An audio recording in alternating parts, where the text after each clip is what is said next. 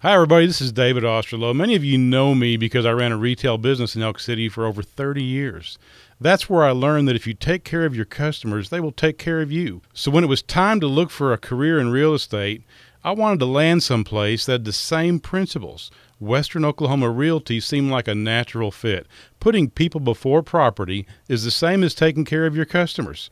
Since I've been at Western Oklahoma Realty, I've come to understand that is how they do business. People before property is not just a hashtag, it's a way of taking care of customers. When you are looking for your next home, we will find a place that your family can call home. When you are going to sell your current home, we will find a buyer that loves your place as much as you do. Western Oklahoma Realty, where putting people before property is a way of life. Come see us at 602 West 3rd Street. We are in the historic greenhouse on the hill, one block west of Homeland. Or you can check out our website, westernoklahomarealty.com, or even call us at 580 225 6271.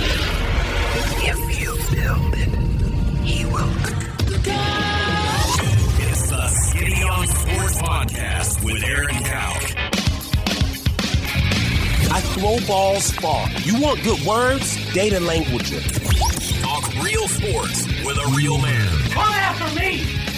I'm a man! I'm 40! And now here's the be all, end all, know it all of high school, college, and pro sports. Aaron Skinny Cow with the Skinny on Sports. We're talking about practice, man.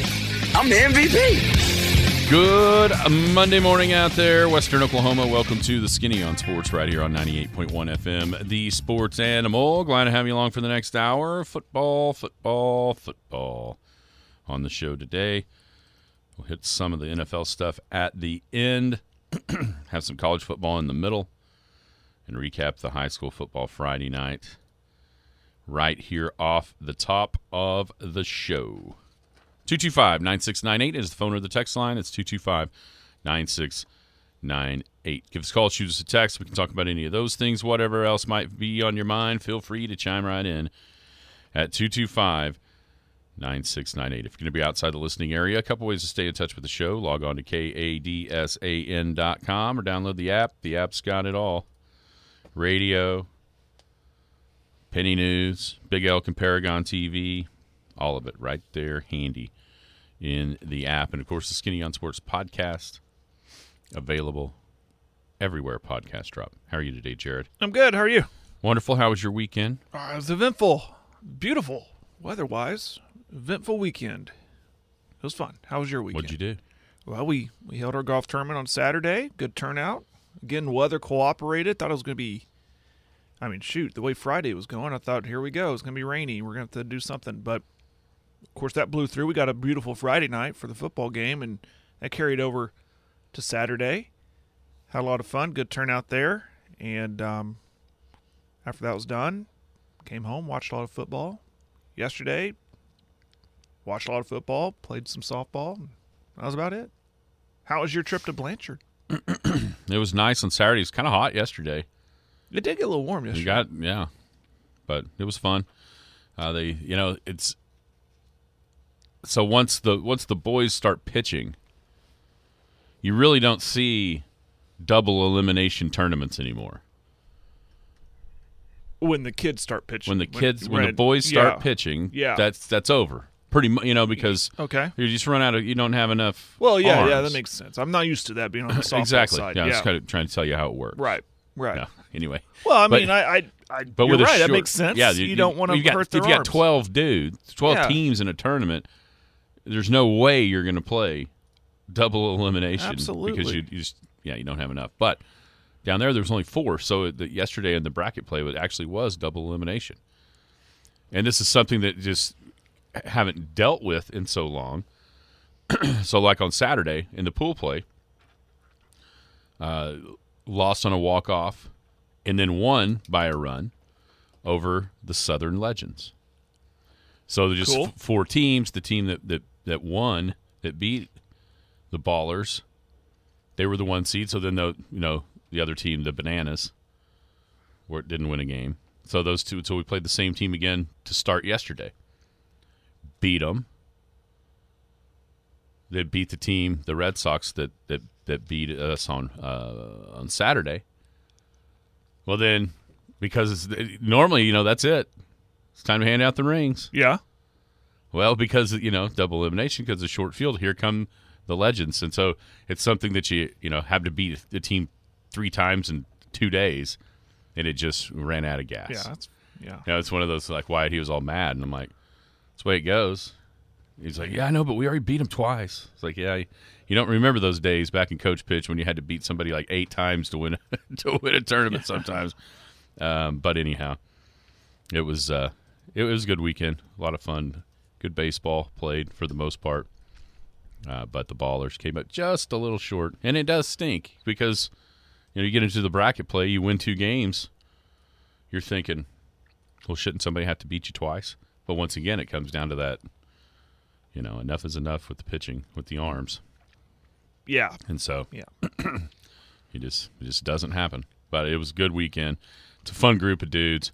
Hey, here, here's something that I that I put two and two together with yesterday. So, have you you've heard have you heard Jim talk about there's a kid in Western Oklahoma that's named after him? Have you ever heard him say that? No. Yeah, think I th- have. yeah. There's a there's a kid. There, there's a young man, and his name is Traber. His first name? His first name is Traber. Very cool. Okay. And I'd actually so his brother, his little brother, plays with Wyatt on this team, Oh, oh okay. And it was it was like it was like the light bulb went off in my head when I was talking to his dad, because I'd heard him say Traber, like when his when when he was there watching, and then we were talking about uh, because it's it's Jared Cudd that helped with Arapaho a couple years Yeah, yeah. and the principal over there. So his youngest son, Dax, is on Wyatt's team. And as we're sitting there talking, then he was talking about how much fun he had doing the Paragon TV stuff, but just what he has to do as the principal. Oh, you, totally. you know, all that stuff. Just kind of, he doesn't have time. You know, it's kind of Mm-hmm. a. And as he, and he, was, and he started talking about sports talk radio and how much you know on, and I, it, I, it's like a light bulb went off in my head, and I was like, wait a minute.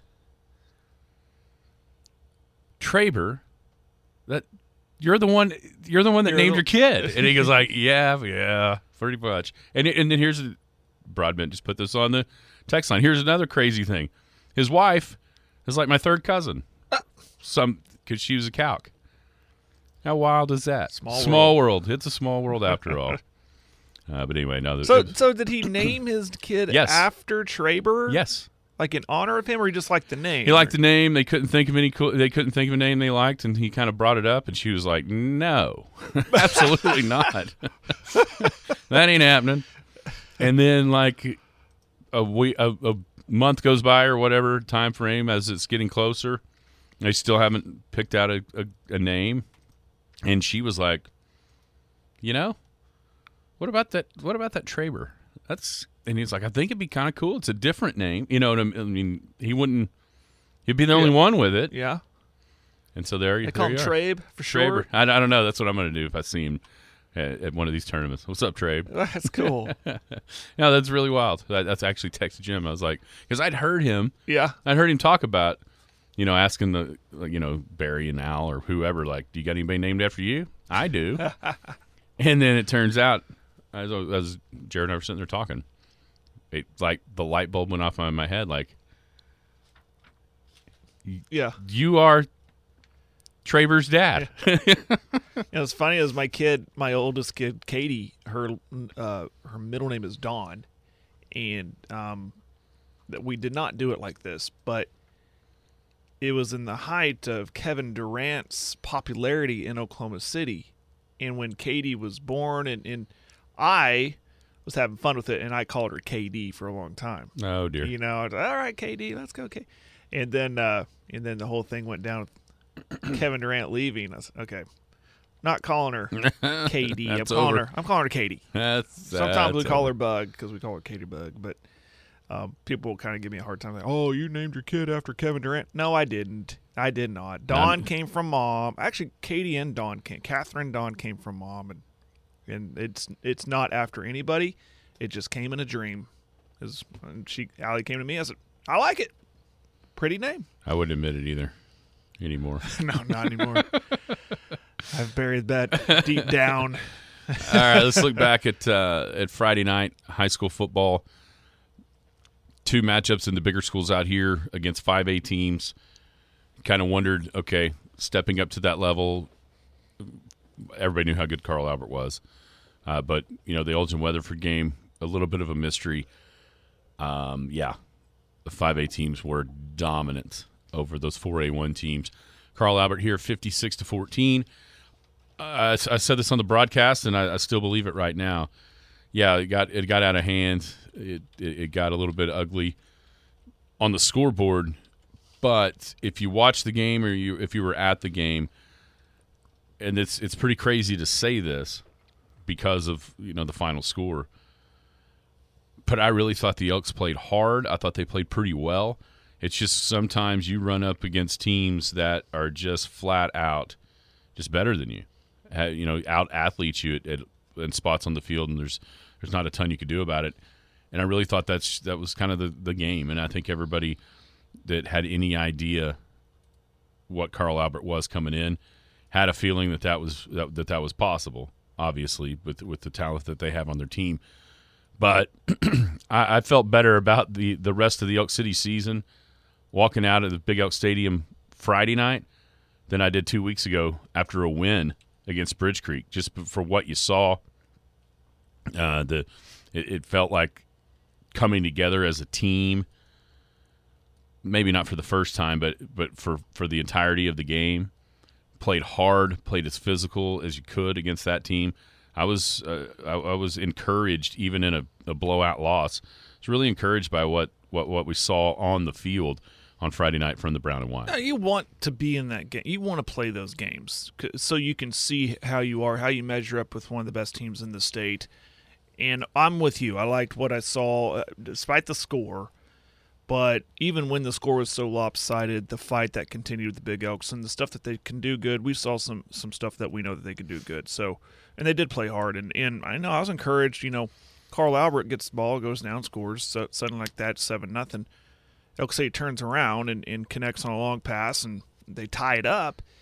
And you know, it could be easy to go, well, this is exactly what we thought this team was going to be when they came in here, when we, we saw this on the schedule, and then the players they acquired in the offseason. And, and okay, well, this is how our night's going to go. But they didn't let that creep into their heads there in that first quarter. But Carl Albert is phenomenal. Let's just, they got great athletes. And um, I, I'm just happy with the, the Big Elks fight. Um, talking on Saturday with some coaches I saw, um, health wise, I think we're okay. I know there's some, some concern about Jaden Wynn, but I think it, it's fine. Um, that's good. So get an off week, much needed off week to one get healthy if we need it, and two, um, um, just go back and reevaluate the first four games.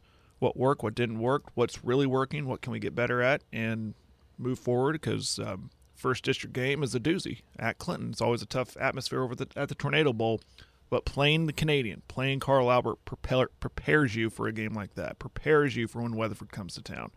So very excited about the district slates coming up.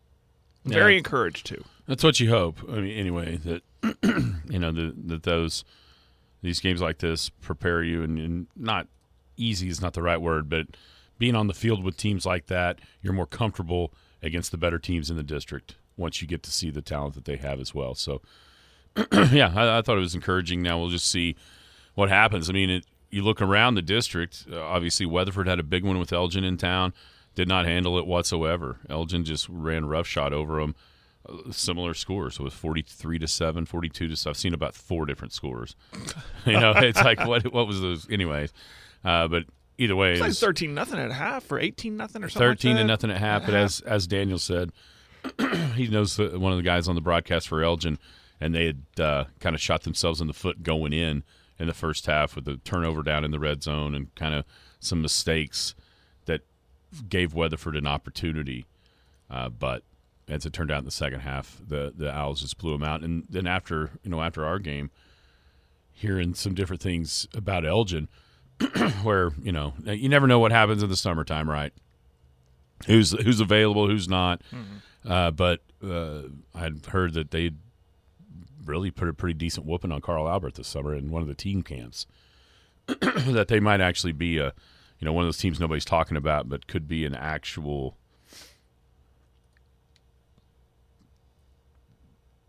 team to, to worry about uh, if you're the Titans. And, and that's certainly how they're looking at it. I have a hard time believing that anybody's beating that team we saw Friday night, but at the same time, Elgin obviously an improved squad from what we saw just two years ago down there in their last season in 4A1. Oh. I mean, that, Yeah. it's hard to even fathom that that, that that team we saw is now in the top five in, Yeah. in 5A, but it is. And so, Well, I mean, you know, the the the you know they're bumped up to five A for ADM reasons, and maybe a lot of that was coming from kids coming over from Lawton, maybe getting you know it's kind of like the SEC effect. Like you think that when OU and Texas go to the SEC, or or when they do next summer, and you're always kind of seeing player recruits kind of gravitate towards those schools because oh they're going to be in the SEC. Maybe there's some kids in Lawton go oh Elgin's in five A now. Maybe I want to go play there. I don't know, but they got something going on. Yeah, I guess they're turns out they're way better than they were a couple years ago. Uh, down in the smaller classes, Minco put it on Merritt, sixty-seven to twenty-four. I, Merritt must have played a lot better in the second half, or, or however that goes, because I think we saw it what sixty to six at halftime, or in the second quarter, at least according to to Squirtle. So Merritt yeah, did a, did a better job, and then uh, the Battle of the Tigers, View Gotebo beats Hollis thirty-two to fourteen. So Mountain View Gotebo, they've been one of those teams kind of right there on the cusp of of competing for and winning a Class C title the last couple of years. Now number three in the in the rankings uh, this week. Handled Hollis uh, down in Hollis as that was the sea, uh, the home opener, excuse me, for the Tigers. Back to 4A1. Do you think the records? Because here's the deal: nobody has or is going to have a winning record in the non-district. Weatherford and Elk City both two and two. Clinton one and two. I know they've got Guymon coming up in that dead spot in their in their uh, schedule. That's a game that they kind of made here in the last couple of uh, month or so. But even if they win that, still just even. Is that a byproduct of the challenging yourselves out of uh, in, in the non-district, or is that a byproduct of these teams aren't as good as they have been the last couple of years? I truly believe it's the first. I think it's the challenging thing. Because in those losses, I haven't gone back and watched the Weatherford game against Elgin. But, um, you know, the Clinton Heritage Hall game, uh, saw some really good things from Clinton. Of course, uh, they beat Kingfisher, McGuinness. Uh, I was hearing there might have been injuries or something. But and then of course Oak City, you know, stuff we saw over at Canadian, the fight that they had, and of course we just mentioned Carl Albert game. I I think it was just a matter of playing better opponents and losing, but I think they did good things. So I just and I've been on this one for a while is that I, I appreciate the hard scheduling as opposed to the easy scheduling. I think you learn more about yourself when you play these harder teams, these tougher teams, maybe a class up or the number one team in 3A or something like that. I think you learn more about your team than you do if you go and, and beat down some some other team that never you've always had success against. So I think it's the first. I just think it's a matter of uh, of the quality opponent is what it is. As when you look at the, you look at everyone else around the state in 4A, you know the top four at least with winning records in all the other districts. Right. I mean, when you kind of look toe to toe with with 4A two, you're thinking, hmm, how's that work out come playoff time? But at the end of the day, then you look at you know you think back to you know the Elk City playing Bridge Creek, and that was obviously on the Elk side. But at the same time, you know 4A2's gotten Woodward uh, a couple of different times in a big way. John Marshall's lost uh, to Bethany. You know Weatherford lost to Newcastle. Think Cache lost to Tuttle. You know, so there have been there have been some games head to head between those two first round district or first round playoff opponents that have not gone the way of 4A1, but at the same time outside of Weatherford Newcastle, you haven't necessarily had teams that you're counting on to be To actually ma- match actually up in the match playoffs. up in the playoffs, Yeah. right? And so you know that's it's probably remains to be seen, but Uh, that's, But uh, on the other got- side of that, it, the the little bit concerning. rankings kind of are proving themselves. Those top teams, those teams that are ranked, yeah, they're having they're winning games. So it kind of makes sense why they're ranked where they're ranked, Mm-hmm. right? Yeah, that's what it, you just never. It, you can look at a record between two districts and go, okay, that one's clearly. But unless you dive down, okay, who was really playing, Mm-hmm. then maybe there, there's there's a little bit more, uh, a little bit more evenly matched once it come play once it comes to playoff time than than what you would think just right off the bat. Uh, district play starts this week.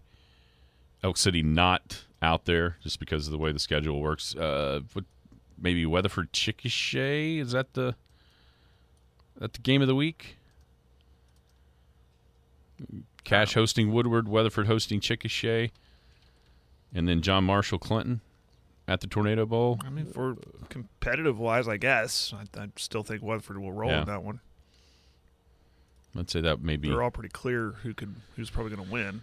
I would think that that's right, uh, but that's kind of where it's at uh, with 4A1 going in to the first weekend of district play. Isn't it weird when when you lose a when you lose one of your district opponents? Like you gear up all summer long to play the non-district games, and then as soon as non-district starts, you're kind of gearing up to play district games. And you get all the way through the non-district schedule, and you look up, and you're not playing the first week. You know, it's just kind of it's a little bit odd Yeah. the, the way that that works sometimes when when things outside your control happen because you you like can't wait for week four, week four, Yeah, week yeah, four, and then you look up, it's week four, and Like, oh darn, we got to wait another week. you got to wait another. Yeah. Well, net, fortunately, next year that'll all yeah. be back to It'll be different. It'll be a hard opponent. Oh yeah. When we come back, we'll check the Western Oklahoma Realty College Pick'em standings. We were sitting around the office one day and tried to explain what Western Oklahoma Realty was. If you had to put it in a dictionary, what would you get? What kind of definition you would get? I think I said is, a, what about we're people before property? Well, it means that you put uh, the, the person that you're working with or the family that you're working with, you put their interests first. Uh, you uh, make sure that you find the right property for them at the price that they can afford and make sure that uh, you take good care of them through the process. For all your real estate needs, give Western Oklahoma Realty a call at 225 6271. Hey!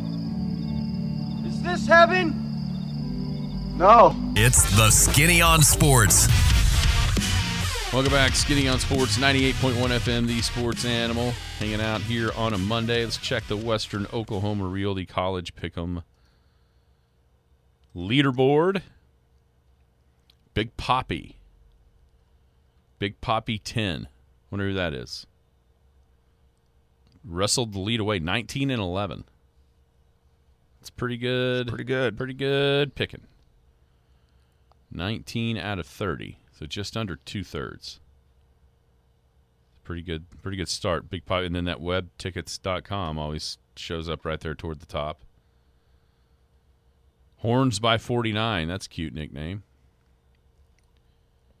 Uh, it was ten to ten going to the fourth quarter against the mighty Cowboys of Wyoming. Fool's gold. I wouldn't say anything if I was an OU fan. It was 14-11 against the mighty Mustangs a week ago. Just saying. Quinn Ewers is a trip, man. He is a trip. What do, what do you mean? He's just a trip. He plays like a first round pick against Alabama every single year, and everybody else he completes half his passes. He's such a trip, dude. They, they won. Hey, uh, it's a deal. Those those ugly ugly wins are a lot more fun than pretty losses. Who else is up here? Got Peffer, Sam. Let's go, Brandon. No one out pizzas the hut. Coach Green. You know, I challenged Coach Green. Did you get to watch the OU game? Uh, I got home about midway through the second quarter. Did you see so the? it's already twenty eight nothing. I thought, well, this is over. So it happened after that. Then did you see the? Uh, I think so. Kevin Wilson when he was arguing the the, the call, he jumped back behind the line. I challenged Coach uh, Coach Green to do that at Clinton in two weeks in the seventh grade game. if he got upset, just to run over there and jump behind the line and then start arguing again. I thought that was pretty good. Uh, Brandon Embry, he was leading last week. Oh, I had you backwards. You got four out of six. Yeah, I did not do good. I was looking the wrong way. It, it was going. a lot of the uh, right. Brandon only got three this week. a lot of teams I thought would maybe that's why I'm bitter towards Texas. A lot, a lot of teams I thought would cover did not. See, that was that's how that's how my year has gone so far in the pick'em. I'm not beating very many pe- very many people, just a few at ten and twenty. But I picked Wyoming. I thought this is an obvious letdown spot. 28 and a half. I mean, I even said it, but I didn't. I still didn't pick them. Obvious letdown spot.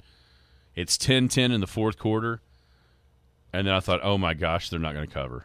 When Texas they they threw the pick six, Texas started scoring a couple of touchdowns. I was like, you know what, this is the way this goes. I make a great pick finally, and it's going to lose too. Somehow they'll get to thirty-seven to ten, drop this extra point snap, and run a little play and get two, and then it'll be thirty-nine to ten, and I'll lose that one too. But that was one of the few that I actually got got right this week. I was dead wrong, dead wrong on LSU. The history of Mississippi State had been in those games in uh, Stark Vegas. LSU pounded them. Yeah, they took care of it. They pounded them. So maybe the the reports of the Tigers' demise might have been a little premature. Let's talk about uh, the in-state games. I'm I'm more of a good than bad. I like to be more optimistic, so I'm gonna start in Tulsa instead of Stillwater. Uh, Oklahoma rolled. You mentioned 28 nothing. I mean, it was it happened so fast. Um, it was a little bit ominous on the opening kickoff. Farooq makes a great return, then fumbles it, and you think, "Uh oh, here we go." Uh, but no, Oklahoma. Outside of the when that little spot in the game where Tulsa made the quarterback change to Cardell Williams, who he was pretty awesome, uh, running around a little bit, making some plays. Got it back to whatever forty-five to seventeen, and then OU slammed the door in their face. But um, all in all, in the non the, the non-conference schedule for Oklahoma, three and zero. And here's the thing: I get it. They were exactly the same last year, three and zero. With Kansas State coming to town this year, three and zero going to Cincinnati, who just lost to who did they lose? Western Kentucky or somebody? Cincinnati. Cinc- yeah, Cincinnati Yeah. lost to somebody not very good. Yeah, not very good. And so it, there, there's that part of it's similar, but I will say this: it looks different this season than it did last season. The wins are more dominant. The defense, especially, looks flying around. I mean, five interceptions this last weekend against Tulsa. It looks different now. Does that mean the results are going to be different?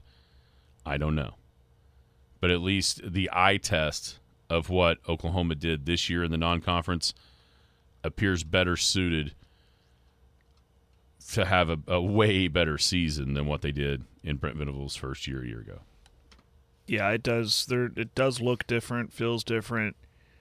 Confidence wise, I think is the big thing. Is there? There's more confidence in it. You mentioned how the game opened. That could be a, you know, could have been a sign of, oh boy, here we go, and it's gonna be a tough day. And they didn't let it get to them and jump out to a 28 nothing lead. And then, um, you know, when they got up 28 nothing, and was it then when Tulsa scored at a couple uh, secondary breakdowns, and I blame Scott Garrison for that.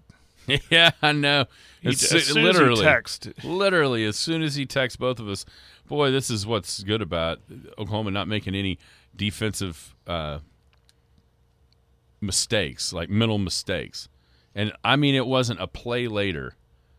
There's a dude wide open in the end zone. I told him turn your phone Yeah. off. but again, yeah, those there's those mistakes. But then they just kept rolling on offense, and it looked like they more or less fixed those mistakes. So I'm. It does feel different. I guess my approach is cautiously optimistic. We'll see. They're a two touchdown favorite at Cincinnati, who I thought had a little bit of life, but then they go and lose to Miami of Ohio. Miami of Ohio. By the way, Big 12 did not look good this year. Oh, I got that week. on the list here in just a second. But um, so it's a tough uh, conference opener on the road. Cincinnati's going to. Be No, be, it's not. I, it's not a tough. There's one. There is Okay. one tough game on the schedule. Maybe two. I'm just still going back to last year. These are games they have problem. They had. Oh my God! in. If they can't listen, if Oklahoma goes anything worse than 10 and 2 this season, it's a disaster and the SEC even as bad as it is right now. I mean, let's not kid ourselves. That there's a chance. Now this the SEC part might be a little bit overstated. But there's a chance they're the two worst conferences in the country. SEC and Big 12? Yes. Yeah. Cincinnati is terrible. Terrible. And if Oklahoma, if Oklahoma cannot go in there and win this game handily, or then listen, this conference is bad. Bad. And it's not a good sign. If I mean, at BYU looks way harder than I ever thought it might, with them going into Arkansas and winning that game on Saturday. Especially when they just got punched in the face. You, the first of that game, Arkansas scored two touchdowns before we even sat down at Buffalo Wild Wings. It was like, holy cow, it's a track meet in Fayetteville. And then here came the Cougars. But this this is not a tough opener. I It's just not. I'm I'm more to see it. I mean, the first three. I mean, SMU. I still have that in back of my mind. They struggled with that team. Last year still is a bad taste in my mouth.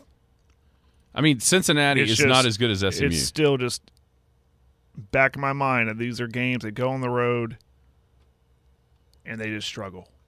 well, if that's since the case, in the Brent Venables era. So well, he's had one until year. it doesn't happen, I'm going to say they're going to go over there. Cincinnati's going to be the only thing I'm happy about. It's not a 7 p.m. kickoff in Cincinnati. It's at 11 a.m. So maybe that's something that's positive. But I mean, yeah, I think they'll win. But what if it's 14 to 10 going into the fourth quarter? Then OU's not near as good as anyone And thinks. maybe I think they're be. not. Maybe I still got to see it. Well, Maybe maybe I think that I'm like, well, this is that's all well and good. You beat Arkansas State, SMU, and Tulsa. And sure, it- Cincinnati it- fits right in there with those. Uh-huh. But again, everything what I just said on the road, the road thing, open conference thing, it just it it just sticks with me. Like this is a game that they just have struggles with. Who care who the opponent is? It's just like they beat themselves sometimes. Well, if that's the case, and Oklahoma, Hope I'm wrong. Oklahoma Hope doesn't wrong. go in there and win Prove this me game wrong, easily, OU. Prove me wrong. then the SEC is going to kick their tail. Period. End of story. And probably don't have the right head coach. If you can't, if you can't navigate this Big Twelve to ten wins, then that discussion is absolutely on the table. Period. End of story. Because this conference is brutal. Case in point, Stillwater, Oklahoma. What in the hell is going on up there? I don't think they know what's going on up there. The way that looked. The way that I mean, by I when I turned that on, it was too late. It was already over. I was blown away when I turned because I, I was doing my thing and hadn't seen the kids all day Saturday. out playing with them. Oh yeah, OSU's on. Sit down, turn on. Bah. What was it, like twenty three? It was sixteen nothing in the first quarter. So it was like twenty three nothing. Uh, I think it was sixteen nothing at halftime. Then it got to twenty three. Then it got to thirty three. Yeah. The the the quarterback thing is it's weird. It's not working. You know where else it's not working? Alabama.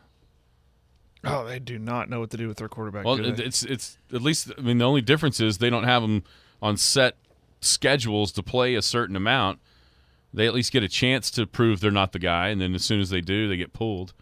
Whereas here, it's like some sort of script. I, I, I everyone thought this would be a tough game. Everyone was like, "Oh, South Alabama's pretty good."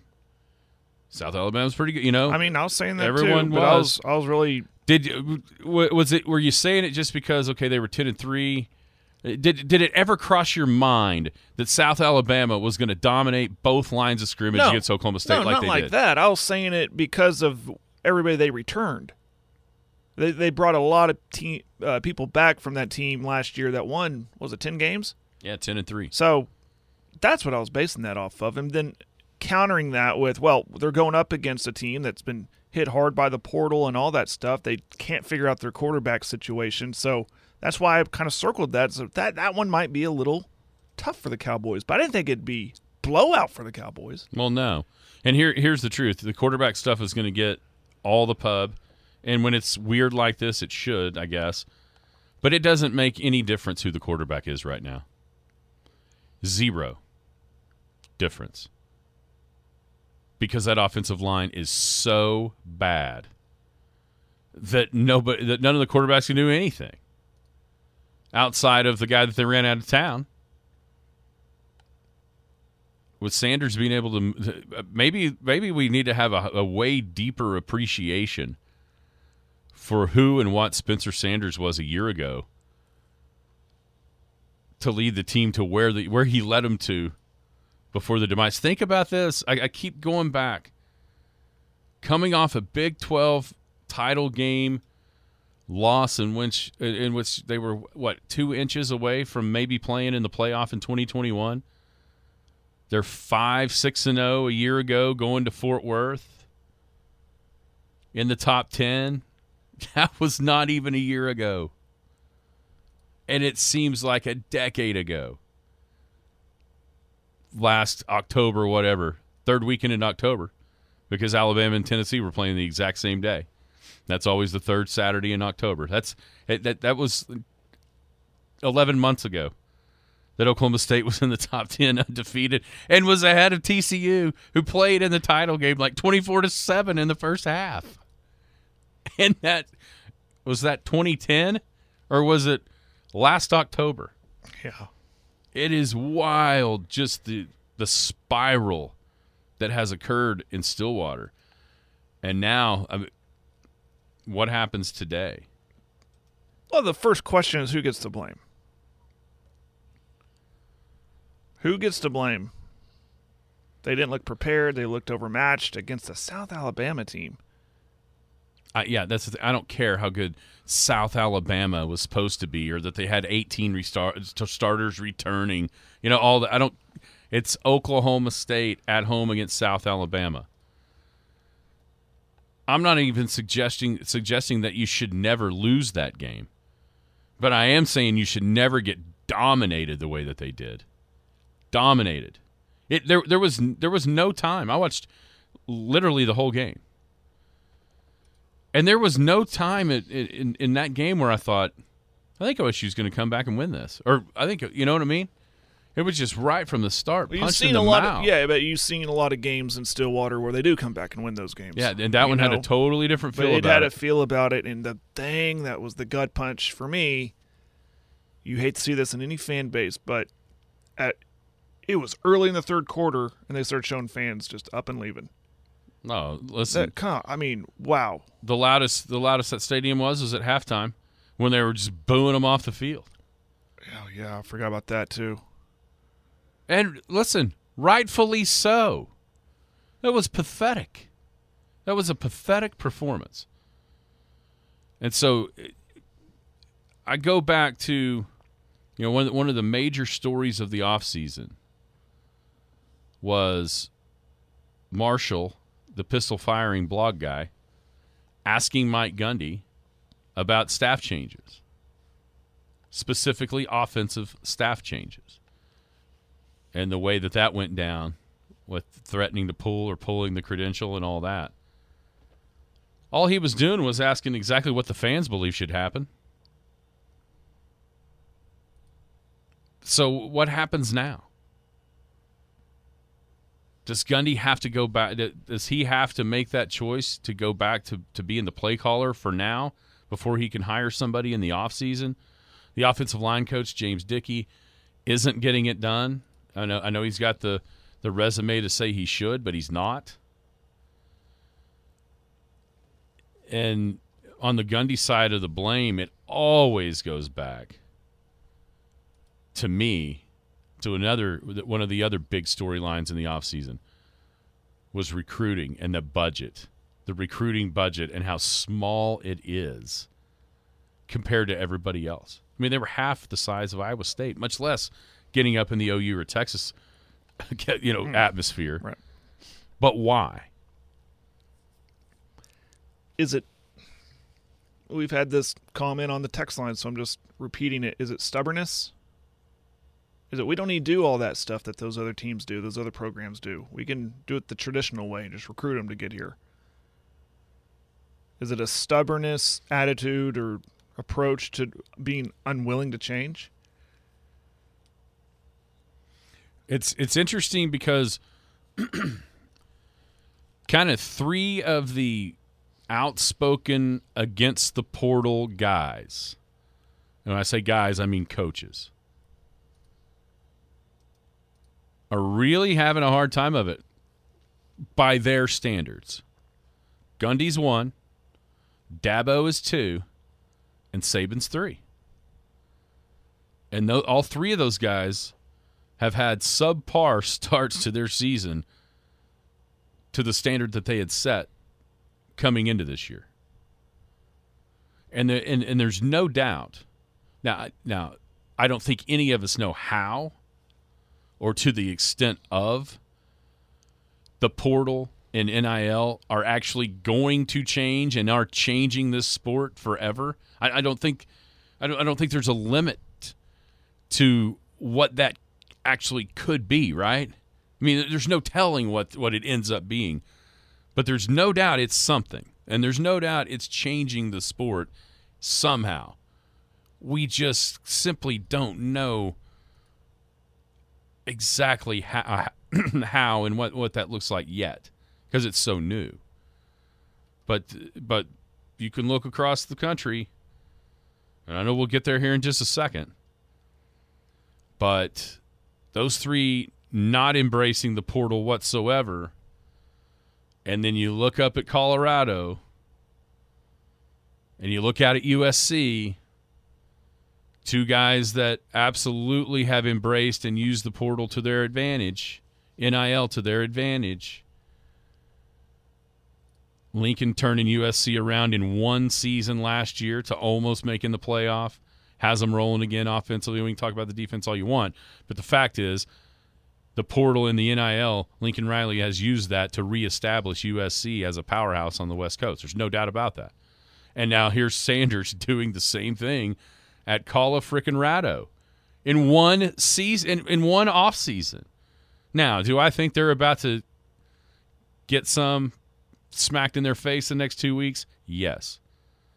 But that doesn't stop the momentum that he's already created.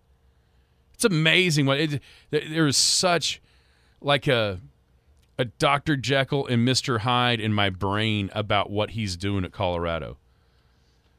Because there's a whole bunch of it that I'm like, wow, that is absolutely amazing. And then there's a whole bunch of it that I'm like, please God, somebody beat them. yeah. You know what I mean? It's it's it's such a wild thing that I just can't wrap my mind around. I mean, that game starting on Saturday night, I thought Burt Reynolds was going to come back from the dead and start coaching both teams like it was the longest yard. And then finally, when things settled down, it turned into a wildly entertaining football game. And what what Deion's son did there at the end, leading that 98 yard touchdown drive to tie it, getting the two point conversion, all that, it was phenomenal stuff. Phenomenal stuff. But it took every ounce of what they had to beat Colorado State. Jay Norvell, I know he co- I know people like him. He coached at OU, whatever. Jay Norvell choked immensely on Saturday night. He talked all that crap, had his dudes amped up, over amped, and ha- but they, he had them playing with their hair on fire, not giving a damn about who Deion Sanders was or who Colorado was, and they were there for a fight and they took the fight to Colorado. All of that. all of that stuff. And it comes down to fourth and two with two minutes left. And you punt to Sanders and let him go 98 on you. And then after Deion completely or Shedeur, one of the two, completely screwed the pooch on the coin toss in overtime. They screwed it completely up. Colorado won the coin. See, a lot of people on social media were saying, "Oh, Colorado State or Colorado has to have the ball twice." Wonder why? Like, like that there's some sort of racial thing here that doesn't even exist. They don't realize that Shedeur is the one that screwed it up. He took the ball. Well, guess what? That means Colorado State gets it second in the first overtime, and then going into the second overtime, they get to choose. What they and they chose wisely. Yeah. Now it worked out, and it, that's just going to be completely glossed over that they didn't either know the rules or they screwed it, whatever it was. I mean, that was a huge blunder that should have cost them the game because then Norvell has a chance in overtime to right the wrongs of what he did, not going for it fourth and two, and ending the game with the ball in his hands. And he kicked the extra point. All of that bravado, all of that screw those guys, they don't mean nothing. And you get a chance to just really flop them out on the table, and you don't even make the move to do it. I cannot believe I was watching that after everything that went into that, and you had a chance to prove you had the brass ones in the in the building, and all of the sunglasses and all of that, and you punt, and you don't go for two. Goodness. If I was a Colorado State fan, I'd be really proud of the way they played, and I'd be really mad at Jay Norvell right now. it's Colorado State, and it's that's why Jay Norvell is at Colorado State. Before then, he was wearing Nevada. Mm-hmm. Well, uh, who- was- well, yeah. what? Who cares? I mean, it's, it's the biggest. It, it, it was the game of the day. Point is, coaches at bigger programs, established coaches who have uh, They'd have done it too. They'd have choked it off too. Who? Other uh, guys don't take risk. The only one that w- the only one that I can guarantee you would have done it is Saban because he don't have to worry about his job. You know what I'm saying? Yeah. He doesn't have to worry about the percent. What are you going to say? Oh, the goat screwed up. Well, he's still the goat. But that, but that's the whole point of why he should have. What does Jay Norvell have to lose at Colorado State? I mean, everybody always uh, he was already the villain for speaking any sort of, tr- of his truth to to Deion.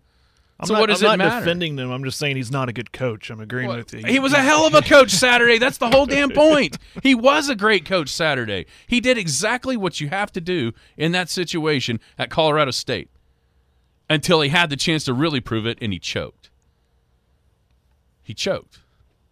And it doesn't matter how good he is or isn't, he did exactly what he had to do to get his team ready for that fight, to take that fight to him. And his team did. His team did it. His team walked the walk for his talk. And then when he had a chance to walk that same walk, he cowered down. If I was one of his players, I'd have been so mad in the locker room at him because we went out and acted a damn fool for you. 16 penalties for 100,000 yards. We went out there and acted a fool and played through the whistle, all that stuff that you know he was saying. And then you got a chance for you to have our back and win this game, and we can shove it in their face all year long. And you punt, and you don't go for two. Come on, man. If I was those players, I would be irate at Jay Norvell because they did everything he asked them to do and more. I mean, just go look at any sports media about that game. They are being vilified for having the gall to stand up to Colorado, the new national darling. Right. And then he had a, he had a chance to, to to show he had their back the way they had his, and he didn't do it. Stay on Colorado. What's going to happen? I mean, there, everybody was there this Saturday. Mhm. Every media outlet there is was there. The freaking Rock was there. Kawhi Leonard was at a game. How shocking! I mean, he was still in street clothes, but he was at a game. At least he went. What happens in two weeks if Oregon and USC blast them? How does how does then this story get told? Uh, well, the the the love goes away, the interest goes away, and I'm not sure why there's still all this love for him after struggling with that Colorado State team. So, I, I think um, it'll be um, when they go back and tell the story of this season. It'll be man, Colorado's start of the year, uh, blazing. Check, oh, Deion is here, and then they'll move on. I mean, okay, what happened in October? But I think the the interest goes away. It's just that's the nature of the beast when you, um, you know, who's the hot team, cool new team now. But and we think it'll happen when Oregon beats them and USC beats them. Now, what if they give them a fight and lose? You know, so there still might be that love there. But if they go up there and get go to Eugene and get their doors blown out, and um, I think the atmosphere will be just as rock and win or lose uh, at Oregon. It'll be rocking when USC comes to town. It went because that's coming to Boulder.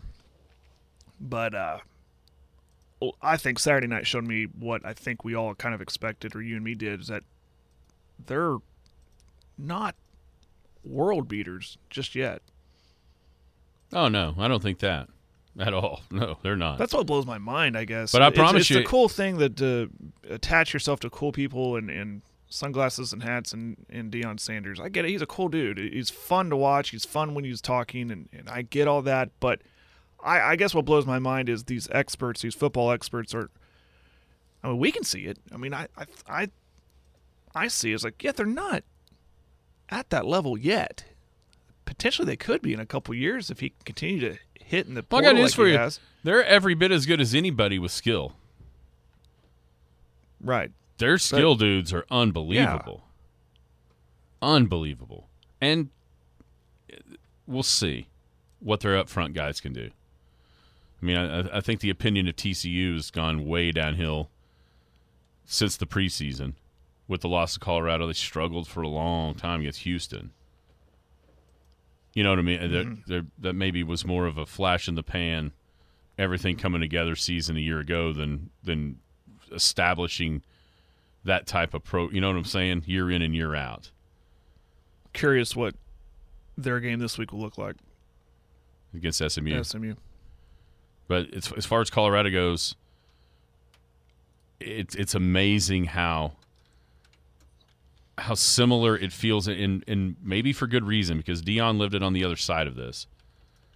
But this feels like the new version of the U.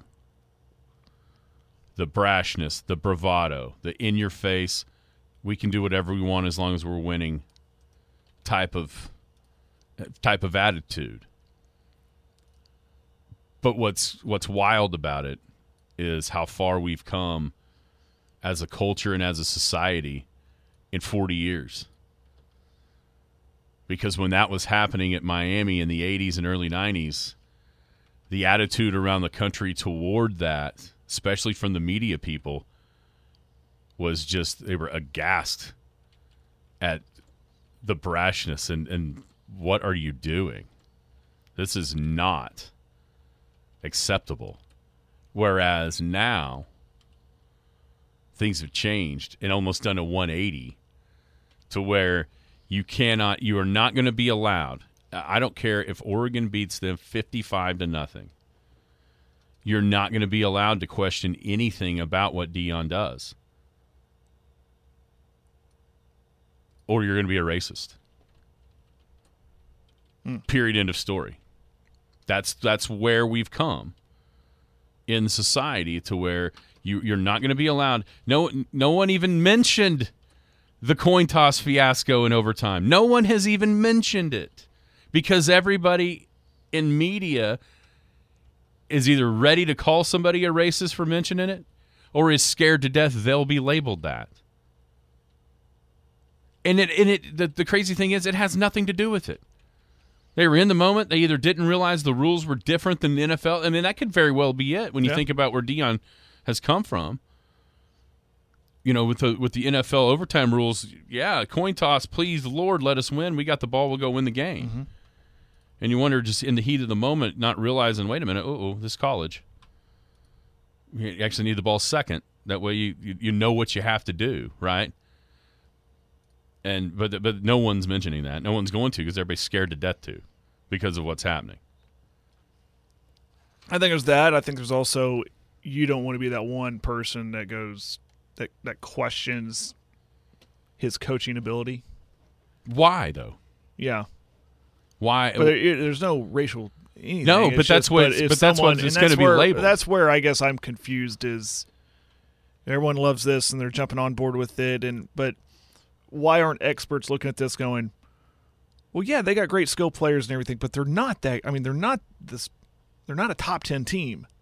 I think But people, man, they get coverage like they're they're like they are the U or even Florida when uh, you know Tebow was there and Well, they're getting listen. coverage every single week, every day of the week. You have to. If you're the if you're if you're the networks, you have to ride this gravy train because that, that I, I yeah they're covering it right now because they know it's about to go off the cliff.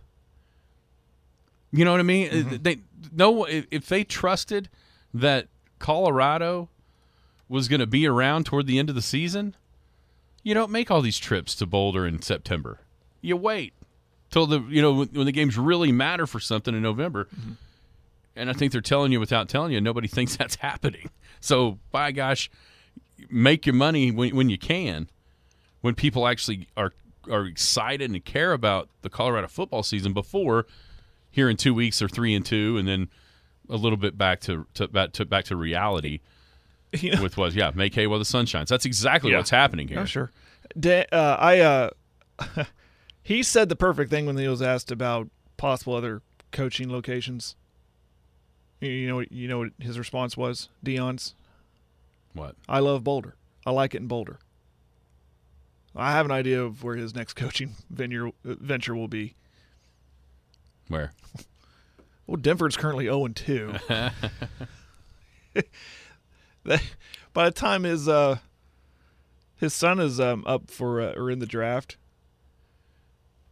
Which could be but next seriously, year. seriously, I do think if he makes a leap, I, I really think he might go somewhere where it's going to line up where NFL team needs a new coach. Oh, by the way, they intend to draft Sanders. Let's take a shot. Let's bring Deion in, and he wants to go coach his son. I hope he doesn't because I there's a lot to really really like about him in the college game. Yeah, he he feels like a better fit in college. Yeah, he does because I mean, oh, here's the deal: if he goes goes to let's say he's the coach of the Broncos next year, he can't use the advantages that he possesses. There's no portal. There's no NIL. There's the draft. You know what I mean? May in free agency, you only have a There's that, I mean, but but there's a but there's a, a, a salary cap. Right. There's a limit on what he can do. Versus here, he literally has more new guys on this team than scholarships available. 86 new guys with an 85 scholarship limit. I can't I mean I can't believe it's working to the level it's already worked this season. I mean, you're talking about the doormat of the Pac-12. What they 111 a year ago? Yeah. And I and I get that nobody here on this show thinks that they're going to be some sort of playoff contender. But you don't. I mean, five and seven is an amazing turnaround for what they were, and I, and I I think they're going to be better than that. Yeah, I just looked at their record or their schedule. The two upcoming are big. Oregon and USC, but then who else they got coming? I mean, you Where- say where that, but the Pac-12 is the best conference in the country. Yeah. at least so far. I mean, I, I totally. Uh, it's like we got to we got to rewrap our minds around the fact that they've got eight teams ranked, and rightfully so. That's the crazy part. No, I'm on board with it. I I had a feeling they'd be good with their quarterbacks, Yeah. Okay. but I wasn't even considering Sanders in Colorado. I Oh, was yeah. not, or Washington State. or Washington State. Yeah, where they've come from. Yeah, Okay, so they got at Oregon and USC. Then they get Arizona State, which is clear breather. That's a game they should absolutely win. Stanford, is terrible. They should win that. Yeah. So that's five wins without anything crazy happening. Then they finish with UCLA, Oregon State, Arizona, Washington State, and Utah. That could be where, starting it at UCLA, that last five could be where everything kind of derails off the tracks. Is that at UCLA? Yes. Rose Bowl will be packed. At UCLA. then they've got Oregon State, Arizona at home. Then they finish at Washington State, at Utah. Six and six is absolutely in play, if not beaten one or two of these teams. Who knows? I mean, at this point, I would probably take seven and five. If you said seven and five, I would take the under and maybe thinking you're going to tie. But even that's pretty incredible for what they were. And he did, and he did it with a, I mean, literally a brand new team. I mean, that, that's the thing about it. It's it's not, it it, ain't old Colorado because it ain't even the team. he doesn't even have those dudes anymore. So it's crazy what he's done. And you know, on the field, he is just like so calm. I mean, you watch him, he's so calm on on the sideline. He goes against like the the brashness of yeah of off you know away from the game or after the game or before the game. Right. Maybe maybe he's a better coach than I thought he was going to be. Hi, everybody. This is David Osterloh. Many of you know me because I ran a retail business in Elk City for over 30 years. That's where I learned that if you take care of your customers, they will take care of you. So when it was time to look for a career in real estate, I wanted to land someplace that had the same principles. Western Oklahoma Realty seemed like a natural fit. Putting people before property is the same as taking care of your customers. Since I've been at Western Oklahoma Realty, I've come to understand that is how they do business. People before property is not just a hashtag, it's a way of taking care of customers. When you are looking for your next home, we will find a place that your family can call home. When you are going to sell your current home, we will find a buyer that loves your place as much as you do. Western Oklahoma Realty, where putting people before property is a way of life. Come see us at 602 West 3rd Street. We are in the historic greenhouse on the hill, one block west of Homeland. Or you can check out our website, westernoklahomarealty.com, or even call us at 580 225 6271. The Skinny on Sport. Yeah! Coming on, yeah! Welcome back, Skinny on Sports 98.1 FM, the Sports Animal. Wrapping it up here on a Monday, Western Oklahoma Realty Monday. Tyler, Robbie, all the gang at Western Oklahoma Realty. People before property is their motto. 225 6271 is their phone number for any and all of your real estate needs. We've got all kinds of stuff to talk about college football throughout the week. Real quick, NFL. We mentioned a bunch of those teams that had that had the most pressure on them coming into this week. A lot of those were those 0 and 1 AFC teams that we felt had chances to make runs at divisions, make runs at the playoffs.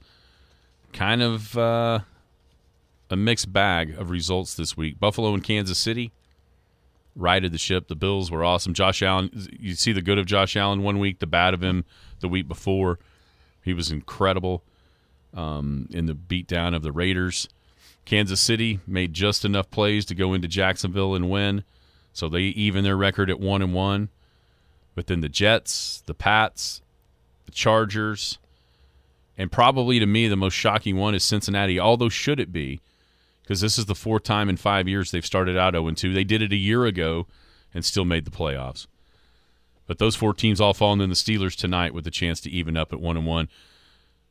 Don't forget, Burrow basically missed all of the preseason. And so he there- mentioned some his, of that. may have tweaked his an- or his uh, I saw that. calf. I saw that. yeah.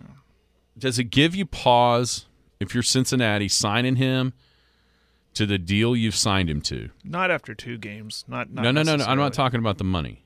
Oh, okay. Hang on. With what happened, you know who else kind of had a calf injury in, in the preseason? No. Aaron Rodgers. Oh well, duh. We've seen this recently. Think about KD. Oh, my calf hurts a little bit in the finals. Oops, blew my Achilles. Rodgers. What happened to him? Does that give you pause if you're Cincinnati with the guy that you're going to pay all this money and be the, be your franchise quarterback for all these years? Do you really have a conversation of okay, we're uh, yeah, we're 0 2. We came back from it last year, but more importantly, do we want to jeopardize because Burrow's already had a, an ACL in that Bengals uniform? Do you do you almost have a a powwow of we have to get him 100% healthy because of what this tweaked calf, quote unquote, could lead to uh, taking the wrong step in a game? Ah, that's a tough. That's a good question. Uh, That's a tough, tough one to look at. What I don't know. I mean, the preseason expectations are we're going to dig out of this and we're going to have a chance. To, heck, they won the division last year after going 0 2. Mm-hmm. I think there's still a lot of hope that they'll be they'll get out of this and be fine. They're kind of bucking that trend of the 0 2 starts. I would just be really, really careful with him. Even though, yeah, I, I get it. But you got the Rams coming in next Monday night. So it gives him an extra day. But that's that, that's something that for me could be a little bit concerning. Uh, tonight, double header. It's always you know the Monday night double header is always fun, right? New Orleans, Carolina, and then Cleveland, Pittsburgh. I think that's one most people have their eye on to see if the Steelers can bounce back after that beat down at the hands of the 49ers. Yeah, NFC wise, are we do we see a clear separation now through 2 weeks at least that there's three teams way up here and there's the rest of the conference down below. Right now, yeah. Eagles, Cowboys, 49ers? Mhm. Yeah, yeah. I think so.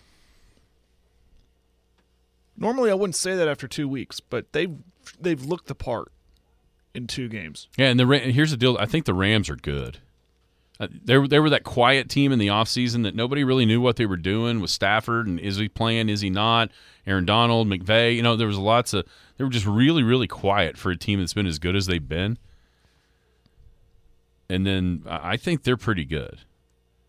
And for San Francisco to go in there and win, that's impressive. Obviously, Dallas is just beating people down right now, and then Philly was Philly the other night, even in a little bit of a struggle.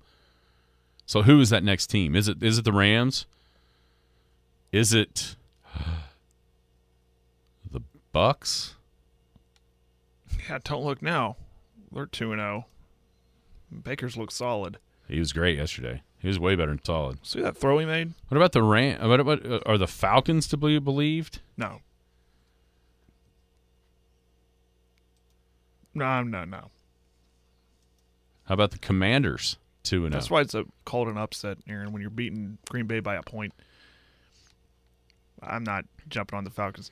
The, who who else did you? Commanders two and zero. Sam Howell, the savior of DC. They tried to blow that one at the end. You know, there's only there's only one division in football that doesn't have an 0 and 2 team. Would that be the East? NFC East. Now, if uh, if Carolina can beat New York tried. if Carolina can beat New York, if Carolina can beat New Orleans tonight, the NFC South would join that, which is just shocking. Yeah. because I think everybody going into this season thought they were by far the worst division in football, and then they could have two two and O's and two one and ones, unlike anybody else outside the NFC East. Hmm. Will Anthony Richardson survive? That poor guy. He is a fantasy gold mine, except for the fact that he may have a concussion every single week, having to run the ball because he can't throw it yet. Different league. Who was it who told him you can't take hits week in and week out like that? Like, yeah, protect. uh, great job. Protect yourself, though. Ah, who was that? was it Burrow? Who was it? Who told him that? It was last week. Who they play? Yeah, he's good for. The It was Lawrence, Trevor Lawrence. It was the Jaguars. Yeah. Yep. Yeah. Trevor Lawrence. So they just hit different. Yeah. Yeah. It's here. Lawrence. Oh, I bet you this text says Lawrence. Yep. And Cowboys look great defensively again. They looked awesome. Dak was good. Dak was solid. CeeDee was good, even though it wasn't against Sauce. That's been a big thing. I, again, I'm going to stand on this platform that Dallas has a Super Bowl defense and a good enough offense. Yeah. yeah. And that offense with CeeDee Lamb and I mean, people forget just two short seasons ago, it was a complete offensive team with one of the worst defenses in the history of the league that was still winning 12 games. And it's kind of the same dudes. Everybody have a great Monday. Be back tomorrow. You've been listening to the Skinny on Sports podcast with Aaron Cow.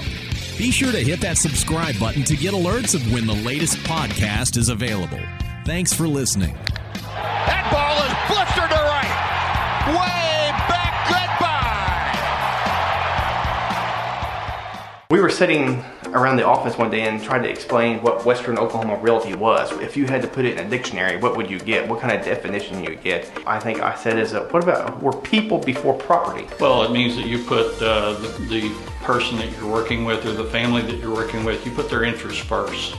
Uh, you uh, make sure that you find the right property for them at the price that they can afford and make sure that uh, you take good care of them through the process. For all your real estate needs, give Western Oklahoma Realty a call at 225 6271.